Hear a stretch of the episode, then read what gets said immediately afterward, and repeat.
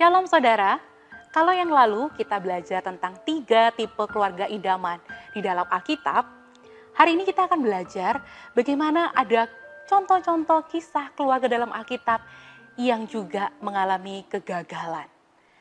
Kita belajar supaya di dalam keluarga kita pun kita tidak mengulangi kesalahan yang sama. Yang pertama, keluarga Imam Eli. Imam Eli adalah seorang anak Tuhan. Dia membesarkan kedua anaknya Hofni dan Pinehas dengan jalan takut akan Tuhan. Tetapi tidak menjamin kedua anaknya menjadi anak yang manis. Justru kedua anaknya ini Hofni dan Pinehas mereka tidak menghormati Tuhan. Mereka sering menjarah korban persembahan di bait Allah. Dan ketika Imam Eli menegur, mereka tidak mengindahkan teguran itu. Saudara banyak penafsir yang mengatakan Imam Eli kurang tegas untuk mendidik kedua anaknya ini. Mungkin dia selama ini mencekoki dengan Alkitab, mencekoki dengan firman Tuhan, tetapi dia belum memberikan teladan dan ketegasan hidup. Sehingga kedua anaknya lebih memilih duniawi daripada rohani. Yang kedua, kita melihat dari keluarga Daud, bagaimana Daud tidak menjaga keutuhan pernikahannya. Dia berselingkuh dengan Bathsheba. Dia melakukan otak, dia menjadi dalang utama untuk membunuh suami dari Bathsheba. Bukan cuma itu, anaknya Salomo awalnya sangat berhikmat, takut akan Tuhan, tetapi anaknya ini lebih mencintai wanita-wanita yang lain dan mempunyai istri yang begitu banyak. Begitu juga dengan Absalom anaknya. Dia gagal mendidik anaknya dengan baik sampai mengkudeta kerajaannya sendiri. Dan yang ketiga, kita belajar dari perjanjian yang baru. Di dalam kisah para rasul pasalnya yang kelima, cerita tentang Ananias dan Safira sepasang suami istri kompak. Jadi hati-hati Bapak Ibu, kompak bukan berarti baik.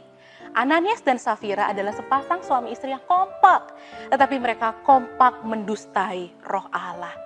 Ketika mereka mengakui benar, sekianlah jumlah yang kami persembahkan, padahal mereka menyimpan sebagian. Saya akan bacakan kisah para rasul 5 ayat yang ke-9 sampai yang ke-10. Kata Petrus, Mengapa kamu berdua bersepakat untuk mencobai roh Tuhan?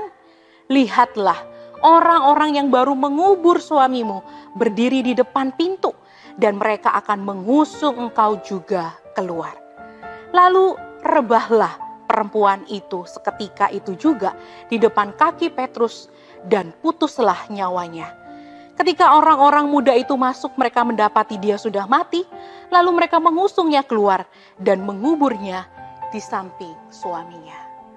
Saudara kita belajar, ada tiga kegagalan dari keluarga-keluarga yang ada di dalam Alkitab. Bahkan bisa lebih. Kalau Bapak Ibu mencari, ada lebih banyak keluarga yang gagal. Karena tidak ada keluarga yang sempurna yang kita dapati di dunia ini, bukan. Tapi paling tidak dari tiga keluarga ini kita bisa belajar. Yang pertama, ketika Tuhan mempercayakan kita anak, anak itu adalah titipan Tuhan untuk kita ajar. Ada kalanya kita tahu untuk lembut, mengasihi mereka.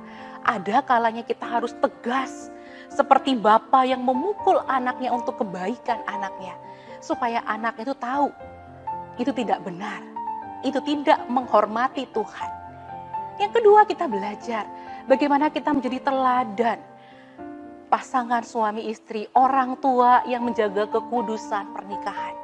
Ketika orang tua, pasangan suami istri menjaga kekudusan pernikahan, maka niscaya teladan yang baik itu memberikan contoh juga buat keturunan-keturunan kita berikutnya. Tidak seperti mengulang kesalahan yang Daud lakukan. Dan yang terakhir, sebagai pasangan suami istri, atau mungkin hubungan orang tua dan anak, kompak itu baik. Berkomunikasi itu penting, tetapi hati-hati Jangan sampai kompak untuk mengelabui Tuhan. Tuhan Allah tahu apa yang sedang kita pikirkan, apa yang menjadi siasat kita atau motivasi yang buruk di balik apa yang kita lakukan. Mari menyelidiki hati kita, hidup kita, dan keluarga kita. Jangan sampai kegagalan terjadi dalam Alkitab ini terulang di dalam keluarga kita. Kiranya belas kasihan Tuhan, pertolongan Tuhan menolong kita, baik sebagai orang tua, sebagai anak-anak, sebagai pasangan suami istri, untuk tunduk kepada Tuhan.